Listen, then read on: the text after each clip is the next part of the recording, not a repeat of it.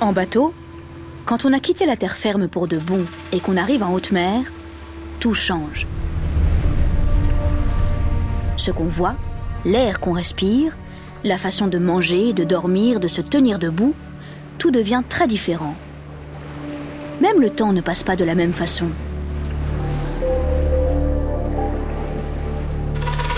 C'est un peu comme basculer dans un tout nouveau monde entièrement rempli de bleu.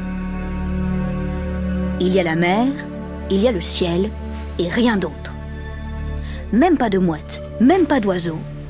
Seulement le bruit des cordes qui frottent contre le bastingage, le roulis du navire qu'on entend au fond de la cale et le murmure de la coque qui fend l'eau.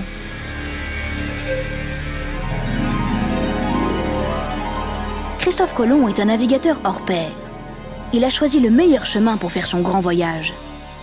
Poussé par le vent alizé, ces trois navires, la Niña, la Pinta et la Santa Maria, avancent à bonne allure. À bord, chacun prend ses marques. Comme lors de chaque traversée, les marins organisent leur vie en quart. Cela veut dire qu'ils travaillent 4 heures, puis qu'ils se reposent 4 heures. Tu conviendras que c'est rudement pratique. Ainsi, il y a toujours quelqu'un sur le pont, paré à manœuvrer. Une fois toutes les tâches accomplies, c'est détente. On joue aux cartes, on fait des parties de dés, on pêche, on se raconte des histoires, ou bien on fait un peu de musique. Entre eux, les marins utilisent de drôles de mots comme bonnette, trinquette, civadière, misaine et artimon. Ce sont les noms de toutes les voiles qu'on hisse haut, très haut, pour prendre bien le vent. De son côté, Christophe Colomb a du mal à tenir en place. Sur le pont du matin au soir, il trépigne d'impatience, il regarde devant, il regarde à droite, il regarde à gauche. Une seule pensée l'habite. Où est la terre? Où est la terre? Où est la terre? Pour se repérer au milieu de l'océan, il a emporté avec lui quelques précieux instruments de navigation. Une boussole, pour savoir où se trouvent le nord, le sud, l'est et l'ouest. Un portulan, c'est une carte pour repérer les côtes, les routes maritimes et les ports. Et un sablier, avec lequel il peut calculer la position des bateaux en fonction de leur vitesse. Tu ne le sais peut-être pas, mais à l'époque, il n'existe ni montre ni horloge. En mer, le seul outil pour mesurer le temps, c'est donc le sablier. Les semaines passent, les semaines repassent, et toujours aucune terre en vue. L'équipage commence à s'inquiéter.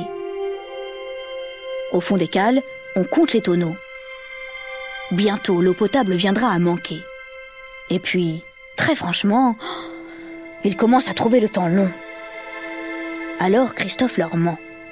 Oui, c'est vrai, tu as raison, ce n'est vraiment pas très honnête de sa part. Mais il trafique ses calculs et il raconte parfois un peu n'importe quoi sur les distances parcourues. Mais non, mais pas du tout, vous rigolez. On a à peine avancé. N'empêche, les marins voient tout rouge et il doit amadouer certaines fortes têtes. Lorsque le soleil se couche, le vendredi 12 octobre, la nuit est claire et la mer est calme. Vers les 2 heures du matin, une voix s'élève de la Pinta.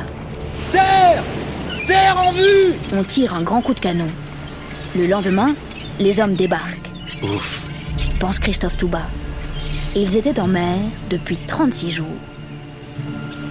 Les navires viennent d'accoster sur la petite île de Guanahani, dans les Bahamas. Cela, Christophe Colomb l'ignore.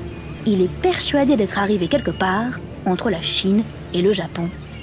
Et oui, ses calculs étaient faux et il n'avait surtout pas prévu l'existence d'une terre, en fait un continent entier, à l'ouest, entre l'Europe et l'Asie. Christophe est subjugué par la beauté des lieux. L'île est tellement belle qu'on se croirait au paradis. Les arbres sont immenses et de mille espèces différentes. Certains, avec leurs longues branches de plus de 700 ans, peuvent toucher les étoiles. Derrière les plages, il y a des prés et des champs qui s'étendent à perte de vue.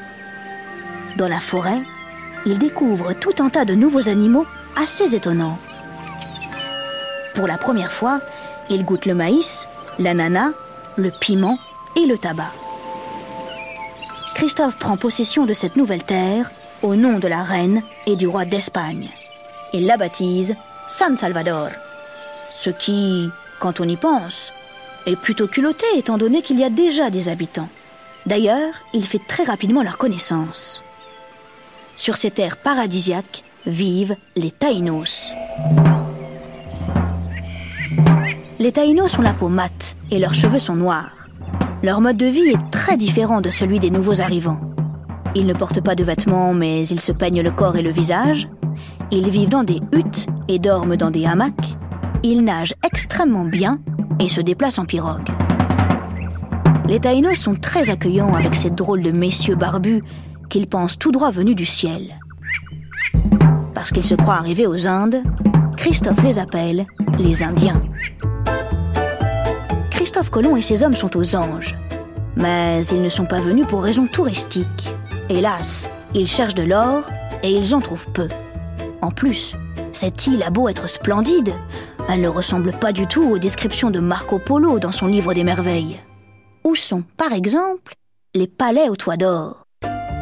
Avec des gestes, les Taïnos leur font comprendre qu'ils trouveront le précieux métal et en grande quantité dans les îles des environs. Aussitôt dit, aussitôt fait, vite, ils remontent sur leur bateau, l'expédition continue. Et en effet, ils découvrent plusieurs îles que Christophe baptise chaque fois d'un nouveau nom espagnol. Santa Maria del Concepción, Fernandina ou Isabella. Lorsque le 28 octobre, ils accostent sur l'île de Cuba, dans les Caraïbes, ils pensent avoir trouvé le Japon. Le 6 décembre, les navires débarquent sur l'île d'Haïti. Christophe Colomb est sidéré. Oh, c'est incroyable. Certains paysages ressemblent à l'Espagne. C'est tout trouvé, cette île s'appellera Hispaniola. Un soir, alors qu'il a un peu le mal du pays, il écrit dans son journal La terre plane d'Hispaniola me rappelle les belles campagnes espagnoles. Les terres cultivées ressemblent aux champs de blé en mai dans les campagnes de Cordoue. Hispaniola est une grande île. La plus grande de celles qu'a découverte Christophe. Et c'est une île qui a un chef, Guacanagari. Quelques jours après l'arrivée des trois navires, il vient se présenter et saluer les Européens. Sur le cou et les poignets, il porte des colliers et des bracelets faits de coquillages roses et jaunes. Sur la tête, il s'est coiffé d'une épaisse couronne d'or, sculptée en forme d'oiseau. Tous, sans exception, sont impressionnés par son allure. En plus, il leur donne de l'or.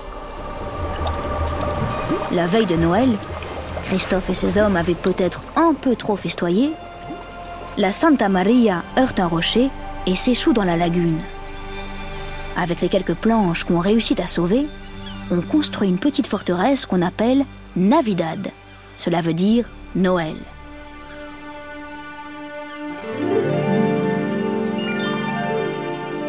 Puis vient le temps de retourner en Espagne. Avec un bateau en moins, tout le monde ne peut pas rentrer. 39 hommes décident de rester sur place. Ce sont les premiers colons. Christophe reprend la mer le 4 janvier 1493. Il promet qu'il sera de retour très vite. Dix semaines plus tard, il arrive en Espagne. La reine Isabelle et le roi Ferdinand le reçoivent comme un prince. Il a ramené avec lui six Indiens qu'il présente à toute la cour. Sous les yeux ébahis des nobles espagnols, il sort de son sac quelques pierres précieuses, des masques et des bijoux en or. Il fait goûter le tabac, l'ananas et le maïs. Et au moment du dessert, il fait voler devant tout le monde un animal étonnant aux plumes multicolores. Tu as reconnu? Oui, c'est un perroquet. Christophe Colomb repartira trois autres fois vers ces îles magiques qu'il a découvertes tout à l'ouest. Toute sa vie, il reste persuadé d'être arrivé aux Indes. Il ne saura jamais qu'il a posé le pied sur un nouveau continent. D'autres explorateurs ont parcouru les océans à la même époque. Jacques Cartier, Vasco de Gama, Fernand des Magellan Mais tout ceci, je te le raconterai, tu le sais bien. Dans une autre Odyssée.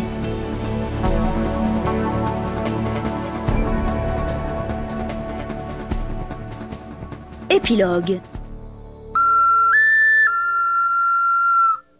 On dit que Christophe Colomb a découvert l'Amérique. En fait, ce n'est pas tout à fait vrai. Avant lui, les Vikings, ce grand peuple de marins du Nord, y avaient déjà posé les pieds. Sans compter les Taïnos et tous les autres peuples qui y vivaient depuis au moins... Ben, sans doute euh, depuis toujours en fait. Si malgré cela, on continue à dire que Christophe Colomb a découvert ce grand continent, c'est parce que pour les Européens de l'époque, c'est un tout nouveau monde qui s'ouvre à eux. À partir de là, ils vont en explorer chaque recoin. Et au fait, tu sais pourquoi l'Amérique s'appelle l'Amérique? Quelques années après le grand voyage de Christophe Colomb, en 1492, un autre navigateur comprend enfin que Christophe n'a pas découvert les Indes, mais un tout nouveau continent. Cet homme s'appelle Amerigo Vespucci. C'est ainsi que l'Amérique a trouvé son nom, Amerigo Amérique. Si toi aussi tu découvres un jour un nouveau continent, sur une nouvelle planète par exemple, tu pourras, bien évidemment, lui donner ton nom.